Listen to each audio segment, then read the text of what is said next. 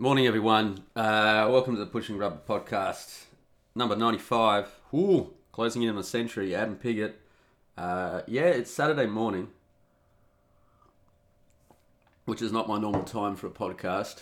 Um, I wasn't going to bang one out this week because uh, I sat down on uh, on Wednesday uh, afternoon after work, or evening actually, because I got home very late from work. It was a big day on Wednesday.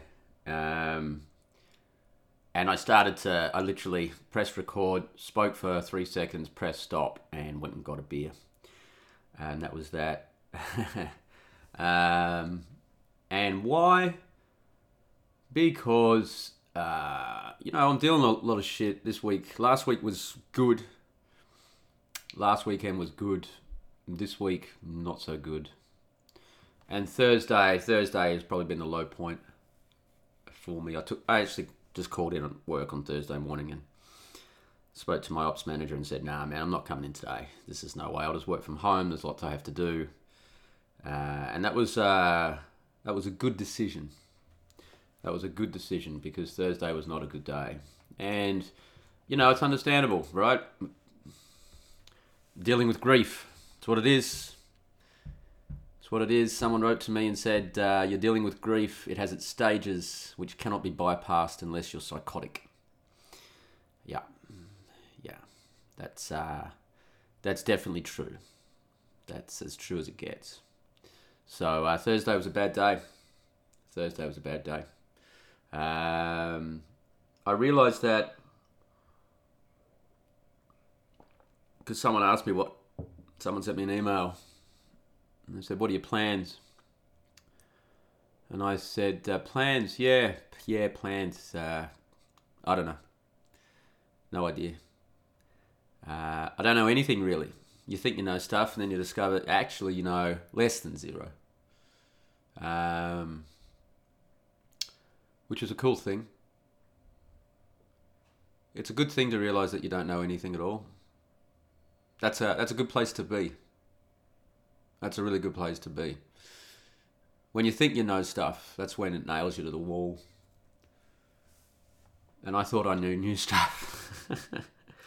And I got nailed. Oh, I got nailed to the wall. Big time. It's a pity that we have to come to these realizations through periods of great trauma. But it's when you're comfortable that the gods turn around and go, ah, oh, oh, look at him. He's getting a bit too comfortable, isn't he? Mmm.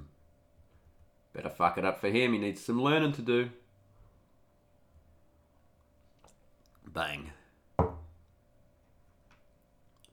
Now, when I see homeless guys on the street, like real homeless guys, not these young fucking pathetic pieces of shit who just, uh, who just, in, in Australia, man, you, you walk around in a city, Melbourne, and it's just fucking homeless, homeless, homeless everywhere. Kids living on the street, twenty-year-old sort of stuff. And they're all just playing a game, man. They're playing a game. It's all look at me. It's all look at me. And they can do it. The welfare, they're not going hungry. They might get a bit cold occasionally, and but it's something that they can say, oh, man, I was homeless. Oh, I was homeless, man. Oh, you reckon you had it bad? Well, I was homeless. Yeah, fuck off. Fuck off. Fuck off. Really, really, really, really fuck off back to suburbia, for Christ's sake. You're not homeless. No way. The homeless guys. They're the guys in late middle age. With the big beards. Their hands are shaking. Their eyes are bloodshot. And you know you've, they've been on the streets forever. And they will be on the streets forever until the day they die. They're, they're the fuck-ups. They always seem to have such excellent hair. I've always said that the, if you, if you're going bald, probably the best cure for baldness is to be genuinely homeless. Because I've never seen a bald homeless dude, man. They always have the most amazing heads of hair. It's unbelievable. It's like a... There must be like a crew somewhere of the serious homeless, and they do interviews. And someone turns up who's bald or gone bald, and they go, sorry, no. no. Look, you don't tick the box. you don't tick the box. You don't tick the box. You're not bald. Sorry, you're bald. Uh, and, uh, yeah, Sorry about that, and yeah, you can't be homeless. It's a rule. Somewhere there's a rule. Homeless guys and crazy guys. Genuine homeless guys and crazy guys. They're never bald. Ever. Ever. They got hair like Jesus, for God's sake. What do they look like? They got hair and, and uh, facial hair like your traditional shot of Jesus when he's like thirty, thirty, thirty-two and just about to be done up. I don't know. But you look at those guys, and those guys, the genuine homeless, they're the ones that the gods pointed to and went, time for you to learn some stuff. And they couldn't do it. They didn't make it. And broke them. They broke them. And that's what, uh, and that's why you can't cure true homelessness. Because they're broken. Uh, they looked into the abyss. The abyss looked back at them and they fell. That's what, that's what true homeless is. Don't give me the drug addict shit, by the way. You might be thinking, oh, what about the young people who are drug addicts? You know, they're really homeless. Fuck off. Fuck off. Not interested. No, no. Playing a game. Isn't that right, Cat? So, yeah, it's it's uh, coming to realise that you know nothing. That's good. That's good. And someone sent me a quote. Uh, the quote is... from someone I don't even know who the person who wrote the quote is. But even more terrible as we grow older, to learn that no person, no matter how beloved, can ever truly understand us. And the mate who sent me that added, and of course the reverse, the reverse applies, that we can never truly understand the other. And that's, uh, yeah. Yeah. So, uh... So, tough week Wednesday, Thursday. The week kind of built up to Wednesday, Thursday. That's what it built up to, and Thursday was not a good day. And it was good that I stayed home. And those those days are going to happen. And there's nothing there's nothing you can do about it. There's nothing you can do about it. And that's that's the really important thing during those periods. Don't do anything. Don't do anything. If if video games were invented for anything, it's those times. That's when you play video games. That's when you play video games, man. And and serious, I'm playing. I'm back to playing Crusader Kings two. Haven't played it for years. Great game. Haven't played it for years. I'm back to playing Crusader Kings two in Ireland. I'm once again, Ireland's the best place to start Crusader a game in Crusader Kings two. If you ever bought Crusader Kings two and you're like, oh, man, this is just too fucking hard. Well, you probably tried to start off as the Holy Roman Emperor. Eh. Ireland, Ireland, one of the little counties in Ireland. I like. I can't even pronounce it. Uh, that's a good one. That's a good one to start Crusader Kings two from. Because you've got a claim on the county just next to you. So, you know, you can just... And that holds through all of your your lineage. So, uh, just build yourself up. Who would building himself up? Build yourself up and then have a shot at him. And then pick them off bit by bit. And go for the whole Kingdom of Ireland. Unite Ireland by the twelfth century. That's pretty cool. Yeah, so I've been doing that. And that's that's what video games are designed for. These times. These times when you just need... to do nothing, because that's really important, to stay calm when you're in the storm. Stay calm when you're in the tempest. Really, really important. And you've got to, you've got to turn your mind off, because it's the mind that, that fucks you. The mind that fucks you. Stay home. Do not go out. If you go out, you go to the wilderness. You don't go around people, man. Just stay away from people. Very, very important to understand that. Which is why I took the day off work, and that was a good decision. And what's good as gold is uh, uh, the company that I work for. They're just at this at this point in time, I couldn't have been luckier. So that's uh, really important. And speaking of which, last night we went out with uh, the gang. Uh, they organised a bit of a night on the town in Amsterdam, right in the middle of Amsterdam. We went dressed up after work, cruised in there. And, uh, um, yeah, it was like a beer, they brewed their own beer thing, and you had peanuts on the floor and they roast chickens and stuff. And there was about, I don't know, twenty-five of us there. And there was no speeches or anything. It was just go there and get pissed. Um, and each, each table, it was like five tables that we had there. And each table had its own beer keg tap, a tap. And you could, with choice of two or three beers coming straight from their lines. Um, so, and it, they just charge us based on litres. Fucking hell. Um, so I haven't been out on the piss for a very long time. It's not something that I do a lot. And the reason that I tend not to go out on the piss is because the problem when I go out drinking, and I'm talking drinking seriously, is that things tend to happen around me. Things tend to happen when I go out and get pissed. Uh, and that can be good. And if anyone's read my books, they know what I'm talking about. And that can be bad. And if anyone's read my books, they know what I'm talking about. The standard back in the day when I was going out a lot, the standard for me to wake up was, as soon as I opened my eyes, was to try and work out what I'd done that was bad the night before. It was like, all right, the feeling of, uh, oh, fuck. Not shame, just, oh, fuck. And, uh, yeah, I woke up this morning and I had that again. Yeah, things tend to happen when I go out. Um, it actually wasn't that, no, no, it wasn't that much, nothing at all. But we, it was about midnight by this point, and we'd been out since five in the afternoon. And I'd been alternating uh, beers with uh, whiskey. That's not a good mix. No, it's an excellent mix, which is why it's not good.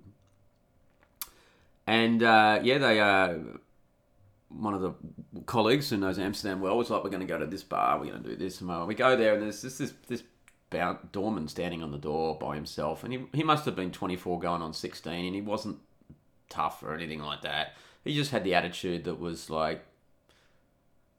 It, the sort of bouncer doesn't even acknowledge you exist, and you stand out there and just look at him, and he doesn't say anything. He just he just looks through you. It's like, but do we go in now? And you got to remember that I used to run bars, I used to work in bars, I used to own bars like this, so I know exactly what's going on. I know exactly what's going on. And my golden rule with going out to bars is I don't line up. And I don't wait outside like a sheep. I'm either in or I'm going to the next. I'm not fucking interested. I'm just not going to waste my time. Because I know that as soon as you line up, if you're a guy, eh, doesn't work. And, uh, and of course, there was about, by this stage, there was probably ten or fifteen of us. It's too large a group to go get into a bar like this at this time of night without any problems. We did have a, we did have a, enough girls with us, though. That was key. You have to have enough girls with you, because if you're all guys, they're just, it's just, you can stand out there till four in the morning. They're not going to let you in. You'll see people walking past you just straight in, and the guy's like, yep, yep, and it'll just keep looking through you. And if one of your guys attempts to go through, it'll just be, you'll just be stopped with no, with no explanation. And that's how it works. That's how it works. I know. I used to run these places. I used to run these places. I used to own these places. I don't know what goes on. Uh, which is why I never, ever, ever participate on the other side of the equation like this. It's just not going to happen. So we stand out there, and we're standing out there for five minutes, and they're just letting in the guys. Just people are walking past us, and our group's not walking. I turn to my colleague, and I'm like, "Dude, let's just let's just go back to the other. This is not I'm not doing this, man. I'm not doing this. I'm not doing it. No way." It's like, oh man, well, you know, you're walking, you'll spend ten or fifteen minutes walking, you know, to find a bar. We can spend ten or fifteen minutes out here instead, waiting here in the soft rain. No, no, no, no. No, you don't understand that I don't do this. I just don't do this. So at this point, I decided just to go all in uh, with no cards uh, and with the expectation that the majority of every single player at the table would probably call me. Um, hey, why not? Why not? Why not? And hey, I've been drinking. And hey, I've been drinking. And hey, I haven't been out for a while drinking. And hey, I haven't been out since since the ex-wife walked down on me. So uh, I just said to the guy, I just called across tonight. I said, just let us in, mate. Just let us in. He just looks at me, and I just and then I went, ah, stop being a cunt. Just stop being a just stop being a total cunt. And let us in. And then he, he goes, oh, you think you're tough? I went, no, I don't think I'm tough, mate. You think you're tough. You think you're tough, and you're fucking not. Just let us... And by this stage, of course, I'm never, ever, ever getting in. And then he turns to my group and he goes, is he with you? This is the point. If you're with the group, is to say, in Dutch, we've never seen this man before. To their discredit, they didn't say that. They said that they knew me. I was like, oh, that was dumb. So at that point, there was only one thing to do, and that was to walk away. So I did. I walked away into the night. I had no idea where I was in Amsterdam. I'd never been in this part of Amsterdam. It was somewhere in the, the red light district. I had no idea where I was going. And Amsterdam is confusing at the best of times. So I walked, and then I, I started randomly turning corners. Randomly turning corners. Now, my car was back at work. Uh... And my house is about a forty-minute drive from Amsterdam. Let's just say I got home. Let's just say I got home. I got home. I got home. Woke up this morning to a bunch of text messages. Are you still alive? How the fuck did you get home? What the hell happened to you? Turns out they got in. Good, they got in. Fine. Fine. You look, I'm happy you got in, but I just don't debase myself like that. I'm just not prepared to do it, especially for some twenty-two-year-old fucking cherub-faced upstart who thinks this, he shits gold. Just not going to do it. I'm not going to do it at the best times. I'm not going to do it when I'm sober. I'm definitely not going to do it when I've had that much to drink, and I'm definitely not going to do it when I've had that much to drink, and it's three weeks after the wife walked out on me. It's just not happening. It's just not happening. So, that was my night. And I woke up this morning, and let's just say I have a headache. Let's just say the first coffee did not help me. Um, so I went out. I had a shower. I went out just then. And there's the market's right outside my door. So I went and got some eggs. And then there's a little... There's a guy that has like a meat stall. And I never I never stopped at his meat stall because I have my butcher that I go to. But I thought, I need a bacon. So I went to him and I'm like, hey man, have you got some bacon? He's like, oh, I've got speck. Some really good speck. And he showed me the speck. And I'm like, slice me up some of that shit right now. And then I ended up buying a whole bunch of stuff from him. I'm like, where do you get your stuff from, man? And this looks, and he goes, oh, local farmer. I'm like, oh, why haven't I come to you before? So give me that, give me that, give me that, give me that. Bought a whole bunch of stuff. fifteen euros. I thought he said fifty. And I was like, oh, fifty? Oh, it's a little bit expensive, but yeah, okay. And then I got to pay, it's fifteen. I was like, holy fuck, that's good value. So um, came home, whipped up amazing bacon and eggs. And I haven't done that for ages. And I got, I bought in Barcelona years ago. I took a trip to Barcelona. This was maybe two thousand three, two thousand four with my Italian girlfriend at the time. Long-term relationship. And uh, I bought, because it's a really, if, look, if you're looking for kitchen utensils, there are so many kitchen utensils out there, but most of them are useless. Okay? Most of them are useless. But one of the most valuable kitchen utensils you can have by far are egg rings, all right? Now, when you go to a, a like a, a diner or something and the, the eggs come out, you order fried eggs over easy or something, and they come out perfectly round and they're quite thick. They're like an inch thick or something like that. That's that they've used egg rings, and they're just stainless steel rings, and some of them have like a bit coming up so you can you can hold on to them, you can pull them off the egg, which that's very important actually. So you've got a ring and then a bit coming up the top of it, at a forty-five or ninety degree angle, um, all made out of uh, stainless steel or something like that. And what you do is you just get some butter and you rub it, run it around the inside of the ring so the egg doesn't stick to it, and you put the egg in and you just let it sit there.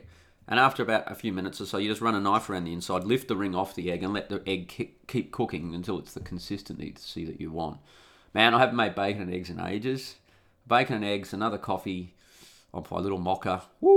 Okay, and I was like, man, podcast time, podcast time. I've literally just finished scoffing it, and the coffee's just gone. There we go.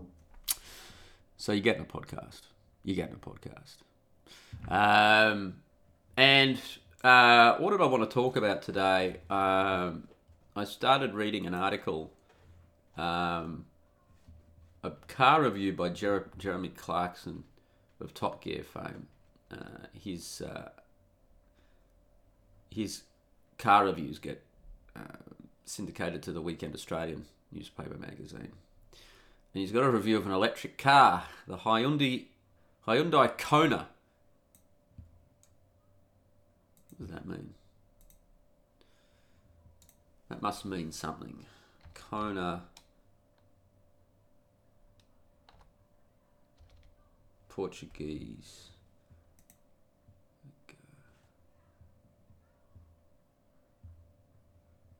Portuguese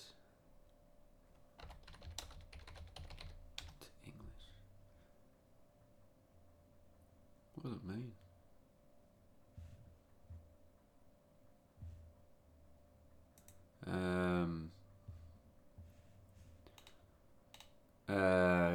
because Clarkson said straight away that the name choice is unfortunate. Um, Kona in Portugal is slang for female genitalia. Oh, it's the cunt word.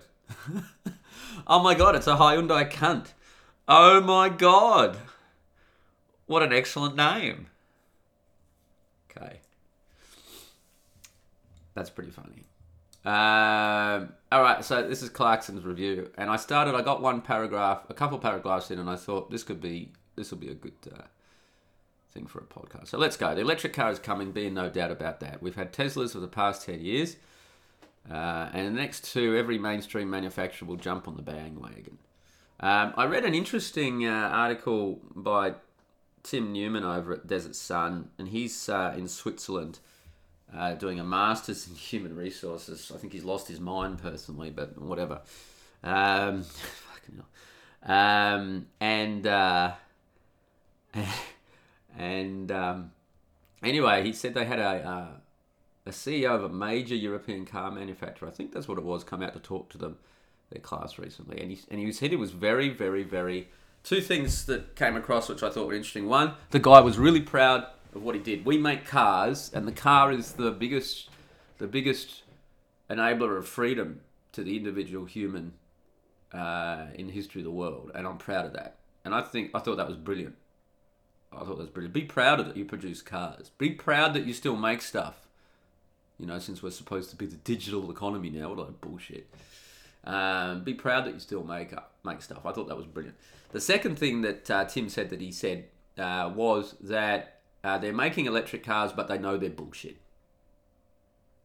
They absolutely know they're bullshit. Oh yeah, we're making electrical cars, but this is a joke. We're doing it because we have to to keep the E U bloody bureaucrats happy, and you know, for our idiot. For the percentage of customers that are totally fucking brain dead, we need to produce these cars. You know, will they make us any money? Uh, we just need to produce them. But he said, he basically said that el- el- true electric cars are, are, are so just just light years away because the electric car doesn't work because it's not a combustible engine. So the thing, the beauty about the combustible engine, whether it's it's it's benzene or diesel, is that it converts fuel into energy and then it uses that energy to power the vehicle. It does two things. That's brilliant. And modern modern engines are so efficient. I mean, they're light years ahead of, of, of, of stuff that was made even fifteen or twenty years ago. Um, an electric engine powers the car. It doesn't convert fuel to energy. And they always do this direct comparison between the two. All right, so we're just going to compare how many, you know, blah, blah, miles per gallon. They don't, they don't take the fuel conversion energy part into account, which is highly disingenuous and, and, and, and basically it's total, yeah, total deception. When you take the conversion of fuel into energy, so we're not going to talk about your electric engine powering your car, but we're going to talk about how the electricity had to be produced in the first place. And then how did that electricity have to get to the power station that you're talking about? I think it's something like ten percent of energy that travels along, electricity that travels along your standard electricity grid. You lose about ten percent of the power or fifteen percent of the power or something like that. It's just lost. It, I don't know, evaporates. You know, I don't know what happened. Um... And when you take into account that, your benzene diesel engines are so far in front of electric cars, it's daylight, mate. It's fucking daylight. Yeah. And by the way, it's not spinny windmills that makes your electricity or sun shining on a solar grid. It's fucking coal. So they're highly, highly, highly inefficient. They're horribly inefficient. Anyway. Uh, let's go back to his review. I recently borrowed an electric Hyundai Kona, which the company will not be selling in Portugal anytime soon, no shit. Uh, if you're thinking of going with pure electric, is this the sort of thing you should be looking at? Well, let's get to the problem straight away.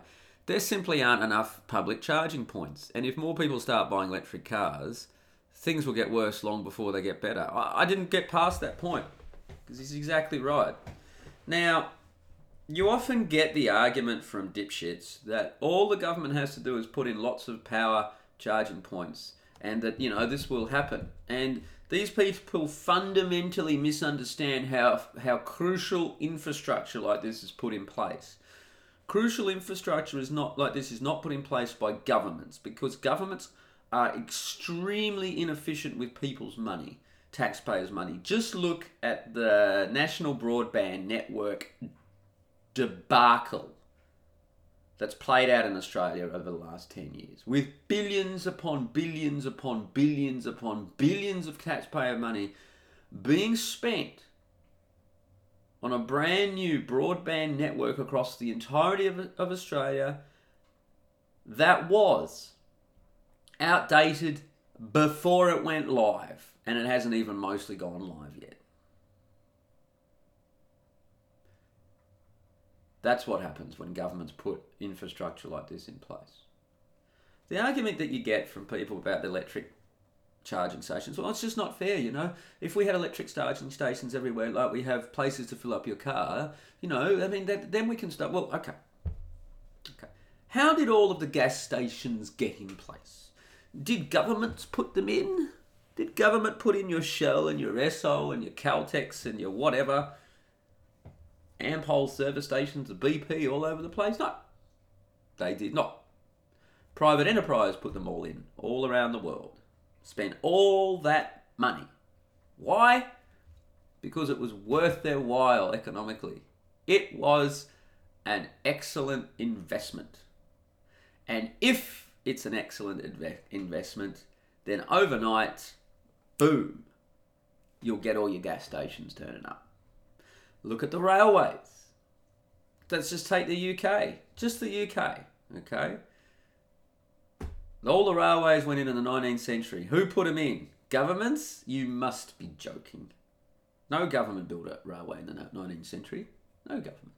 It was, ding, ding, ding, ding, ding, private investors, private companies. Why? Because it made financial sense. Most of the time, by the way. Uh, some of them went broke.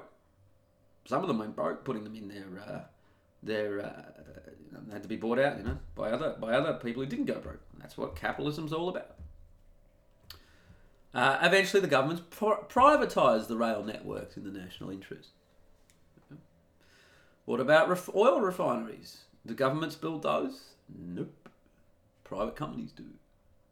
Private companies build them. Governments then take them in the national interest. They privatise them, but uh, uh, they uh, they don't build them. No, no, no, no, no, no, no, no, no, no, no, no, no, no. So, why aren't why aren't private companies rushing to build charging stations everywhere? They only, there's only one private company that does that, and that's Tesla. Nothing Tesla has done has made financial sense. Tesla has never made money. They operate on handouts from governments, on subsidies and all sorts of other things. Governments get warm and fuzzy, politicians get warm and fuzzy feelings when they give taxpayers money, hard-earned money, to Tesla. And t- the same politicians can run around boasting about how fucking wonderful they are. But it's not economically feasible. If it was economically feasible, you'd see charging stations everywhere. The fact that we don't see charging stations everywhere should tell you something. Believe me, if there's money to be made, private companies will do it. Now you're about to say, well, Adam, obviously windmills and solar then are absolutely brilliant because look at all those going up everywhere. Mm-hmm. You find me, you find me, one windmill, one windmill farm on this planet that has gone up without direct government subsidies, and I'll be impressed. It does. It doesn't exist. If it did exist, they'd be holding it up as an example. The thing that green, greenies never talk about is government subsidies. None of this stuff makes financial sense. And they go, oh, but it's not, not fair. We're up against we're up against oil and gas. It's not fair. A, the world's not fair, you fucking snowflake. And B, that's the entire point. Energy. electricity is the other thing that's lifted us literally out of the Dark Ages, by the way. Literally out of the fucking Dark Ages. Australia had some of the cheapest electricity in the world ten years ago, historically. Australia. Why is Australia known as a lucky country? Why has it always done so well? Why is it punched above its weight? Because of its natural resources. When you've got the cheapest electricity in the world, that's really good for manufacturing. Things like aluminium and stuff like that. Steelworks. Yeah? The cheapest electricity in the world means you have a gigantic fucking advantage. Okay? Ten years later, after we've got both sides of Parliament, they've both been in, in power since two thousand seven, both the, the left and the right, uh, Australia has the most expensive electricity in the world. Look it up. Because they went renewable crazy. They went renewable crazy. Uh, let's have a look. Let's have a look, because I saw something here this morning on Catalaxy Files. What, what, what? Which should be a reg- regular stop for you guys. Um, blah, blah, blah, blah, blah. Uh, let's have a look. Ba-dum, ba-dum, ba-dum, ba-dum, ba-dum. Uh, what's the upside of all the things we're doing to save the planet? Joe Nova reports on the voltage issues caused by uh, solar panels. Uh, white elephant solar panels force-feeding high voltage, raising costs, breaking things and shutting themselves down. That looks interesting. Continuing, on the choke points of wind power, the times of minimum wind that set the ceiling for wind power regardless of the installed capacity and the average performance.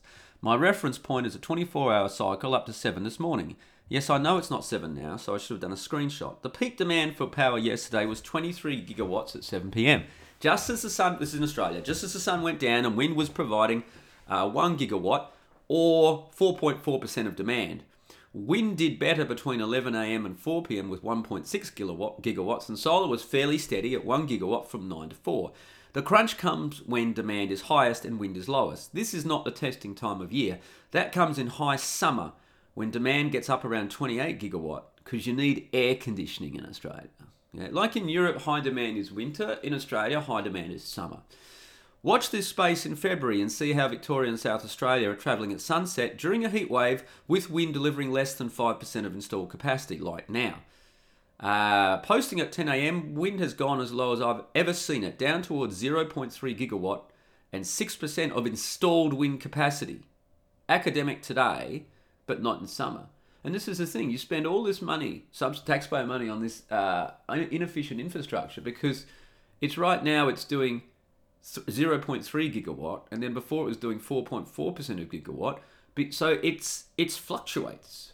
It fluctuates. You, it's not dependable. It's not constant. So your load shedding on your grid system goes to shit. You can't do it without your coal-fired power stations sitting there and gas stations just sitting there to back you up. But if you're only using those gas and coal stations uh, when the wind can't produce, then when the coal and the gas Um, go on the grid, they have to charge to make their costs for when you didn't need them. So your electricity costs go through the fucking roof. Seriously, anyone can think. We're literally back to worshipping, worshipping the wind god, the gods of weather. We did it forty-four thousand, five thousand, six thousand, ten thousand, twenty. When we started, when we moved from hunter-gatherers and started farming, and our lives now depended on crops not being wiped out by floods and drought and fucking plague. And you know, that's when religion started to happen. It was like, oh, please, weather gods, don't wipe out my crop and we all literally starve to death. We've gone back to that. Oh, please, great Gaia, make the wind blow and make the sun shine so that we can actually turn on the air conditioning. It's unfucking believable. And we've destroyed our grid capacity system in Australia doing this. We've destroyed it. So let's get back to Clarkson's quote. There simply aren't enough public charging points. And if more people start buying electric cars, things will get worse long before they get better. Not only are there not enough char- public charging points, but there's not electricity. There's not enough electricity on the system now to handle our homes and factories and streetlights, let alone all the cars. I mean, going electric. I mean, Norway's saying they want all electric cars by twenty twenty-five. even with all of the oil and gas that Norway has sitting off its shores. Are you fucking kidding me? Can you imagine the blackouts we would have if suddenly ten percent of the cars on the road are electric? Our system, grid system can't handle it now. And we've got, in Australia, the most expensive electricity in the fucking world. And you want to add cars to that? Are you insane? Are you insane? I was doing a gas testing course this week and I had a very, very, very switched on guy in his thirties who I immediately got along well with. And uh, we were talking about stuff, and that comes, uh, and someone, and, and someone said, oh, you know, electric cars, and I just, I just, I just went, yeah, whatever, don't be an idiot. Um, and then there was another trainer in there watching my gas testing because he needs to learn how to present it, how I do it. And he's like, and he's an old firefighter, and he goes, oh, electric, electric, yeah, he goes, Grissom, yeah, we need to really need electric uh, fire engines, that'll be really good. And I just turned to them and I said, listen, I have, I have a mate, no, I'm not going to say he's a mate, I have an acquaintance who got a Tesla. My acquaintance who got a Tesla, of course, was the type of person to virtue signal the fact that he got a Tesla. Up until the fact when his pregnant wife went into labour, and they lived an hour and a half out of Melbourne in the countryside, and he went to drive her to hospital, and his car wasn't charged. Uh-oh. See, the whole point of having a vehicle is that you can use it when you need it. That's the whole point of having a vehicle. If you don't want to have a vehicle where you use it when you need it, well, that's called public transport. If I want to, if I want to take my wife to the hospital who's delivering a baby, I don't start looking at train timetables. That's not what I do. So you've come home from work, you've driven all the way home, you've come home, you've plugged in your car, and it's going to take you five hours to fucking charge the thing or whatever it takes, and then half an hour later your wife goes into labour. You have a problem. If you have a car that's fucking petrol, benzene, you get her in the car, you drive her to hospital, if on the way, you stop, you fill her up, five minutes later, you're on, you're continuing on your journey. That is private transport. Timetables are public transport. If you have an electric car, you have the equivalent of public transport. That's the reality. Because you don't have the convenience of using it any time you want. Because it doesn't fucking charge quickly enough. Can you imagine? I mean, I used to live in Italy. Summer holidays. Let's just go Ferragosto. The second week in August. The seventh to the fourteenth of August. That is the absolute time that everyone's in their car. You should see the traffic jams.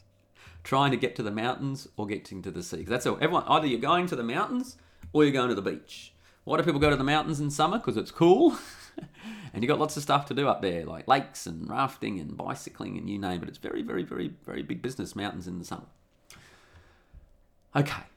So you're heading up there. Apart from the traffic jams, apart from the traffic jams, you obviously have to fill up at the fuel station on the way. You should see the lines in the fuel stations on summer holidays.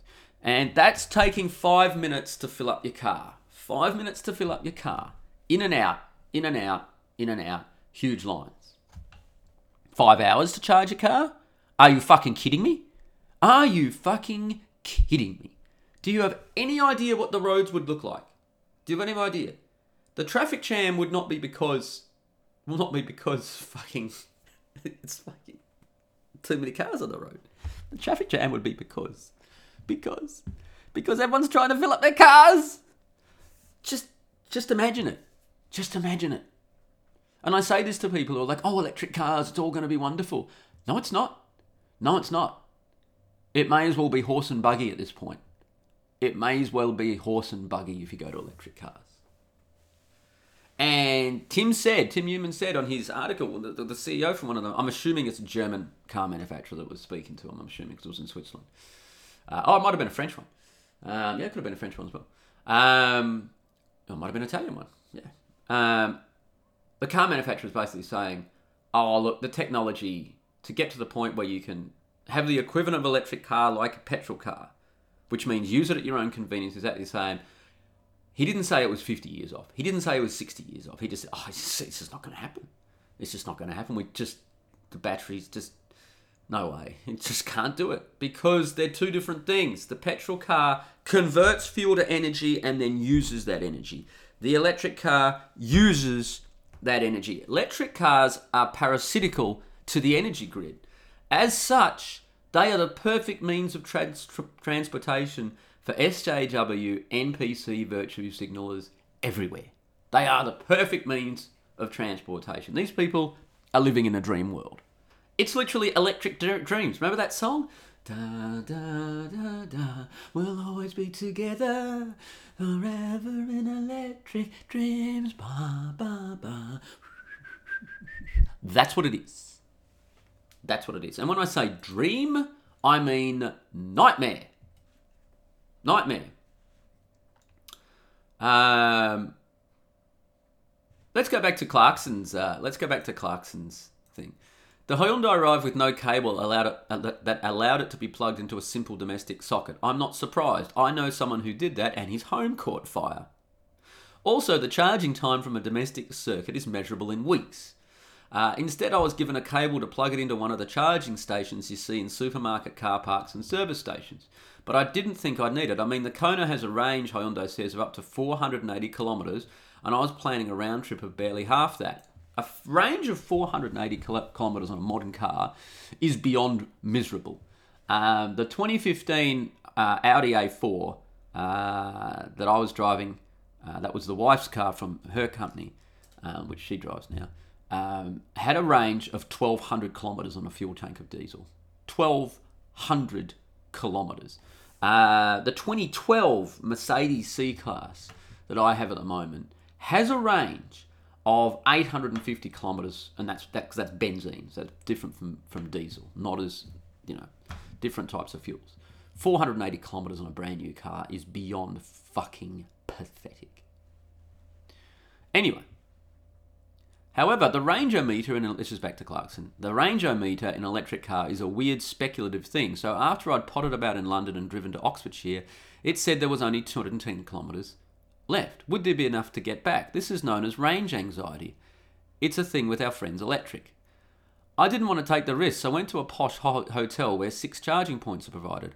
One was broken, another was on- occupied by a Bentley Bentayga, what the fuck, with a personalised registration I won't tell you to save the owner embarrassment. In po- Portugal, he might be called a Kona. I like Clarkson. Eventually, though, I was having some lunch, knowing that the batteries were being topped up nicely, which, of course, they weren't.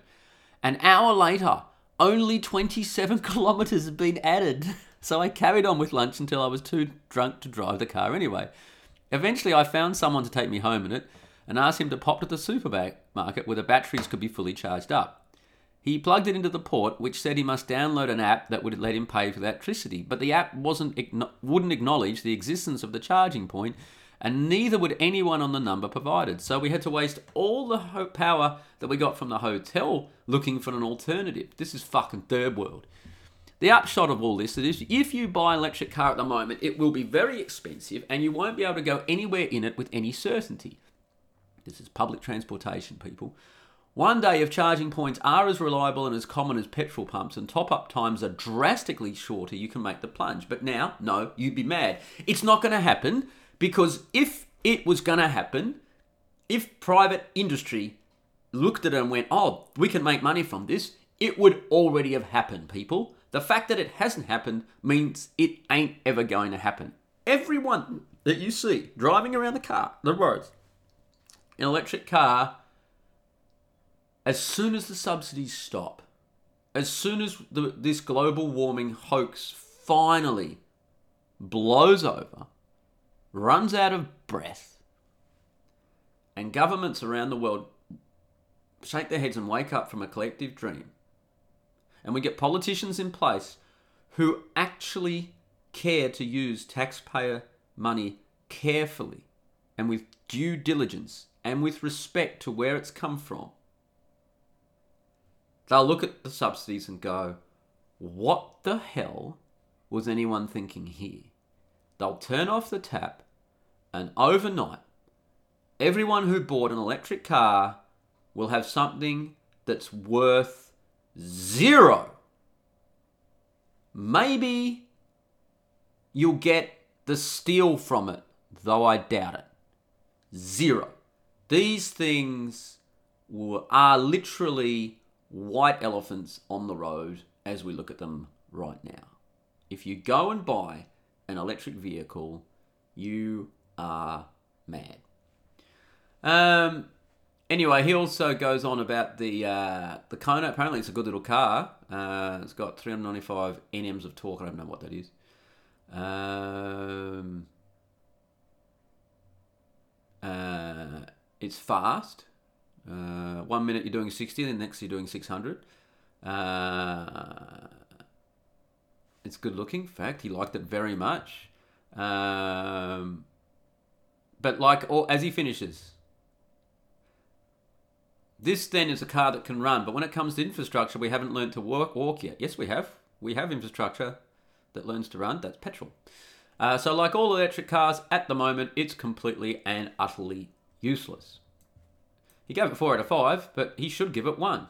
Um, um, let's have a look at the comments. We'll go most like first, because you always... Uh, the arithmetic... First most like comment. The arithmetic is simple. Your rooftop solar produces five kilowatts when the sun is out.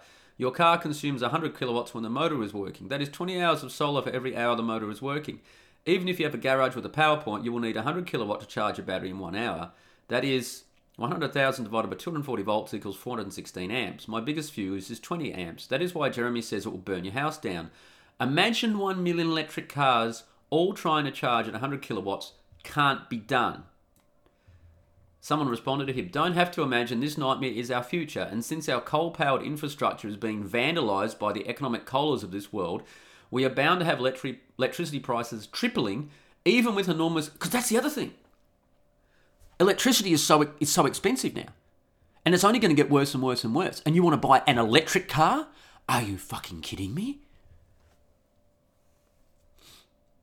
For every standard home charger, it's the equivalent of adding an extra house to the network. For rapid high charge capacity batteries, every new car is adding three houses to the network. Holy fuck.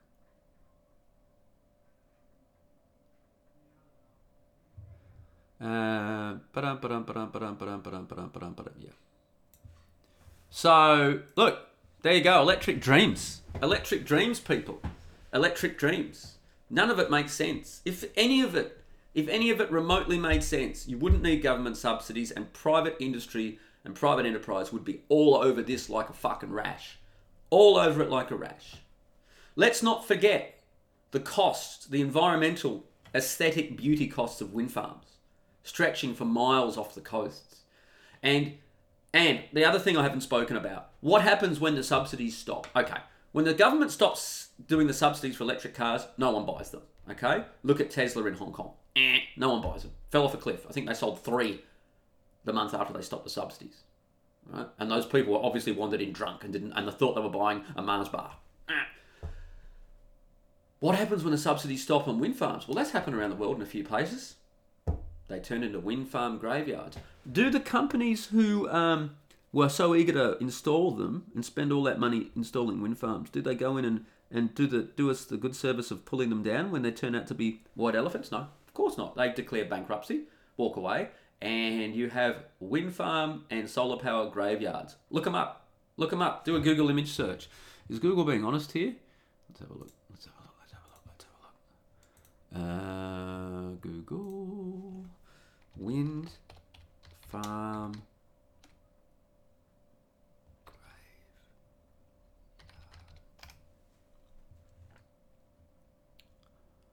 grave. Uh, twenty eleven, wind farms are abandoned all across uh,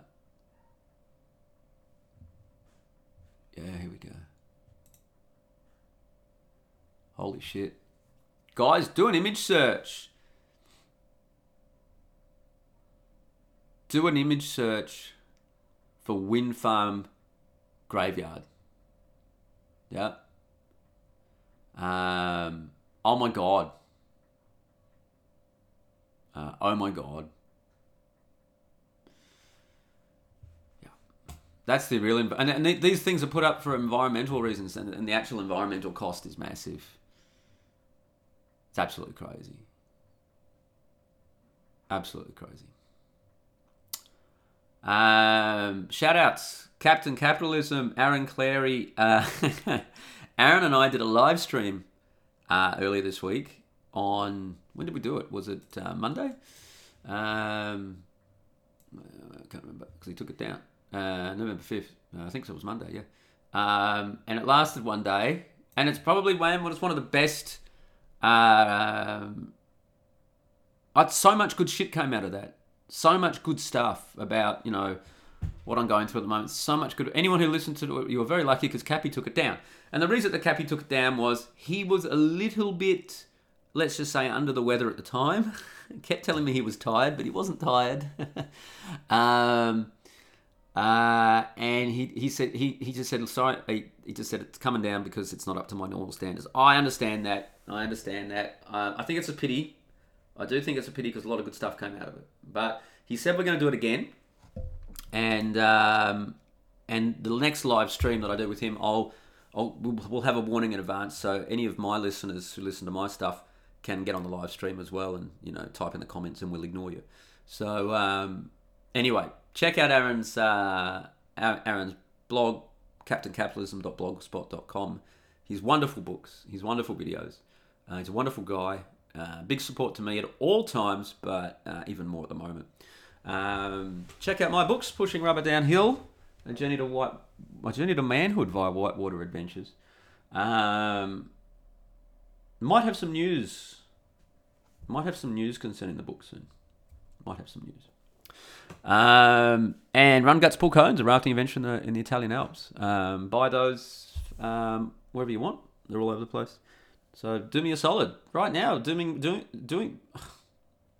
People have said to me, Adam, how can we do you a solid right now in this time? Because you don't have a donate button or any of that stuff. How can you do me a solid? Buy my books. Already bought my books? Buy them from. Buy it. Do you, do you have any any guys in your life that would benefit from reading my books? Because they're designed especially for for the guys who, how do I become a man sort of stuff, and it's it's it, all it is is is is lead by example. It's not it's not telling you what to do. It's just showing you how I did it. Okay, it's showing you there is a way through all this mess. That's the whole point. How can you help me at the moment?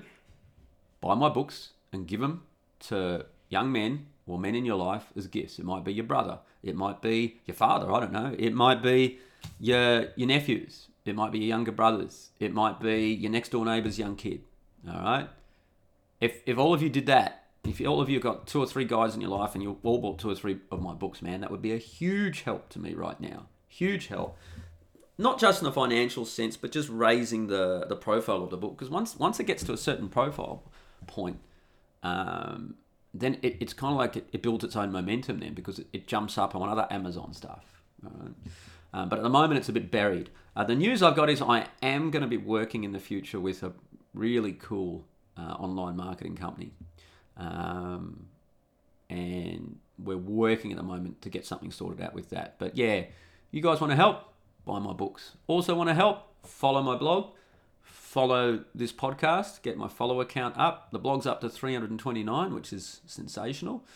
Uh, the podcast is in the one seventies. So, you know... Uh, That also helps raise the profile. It really does.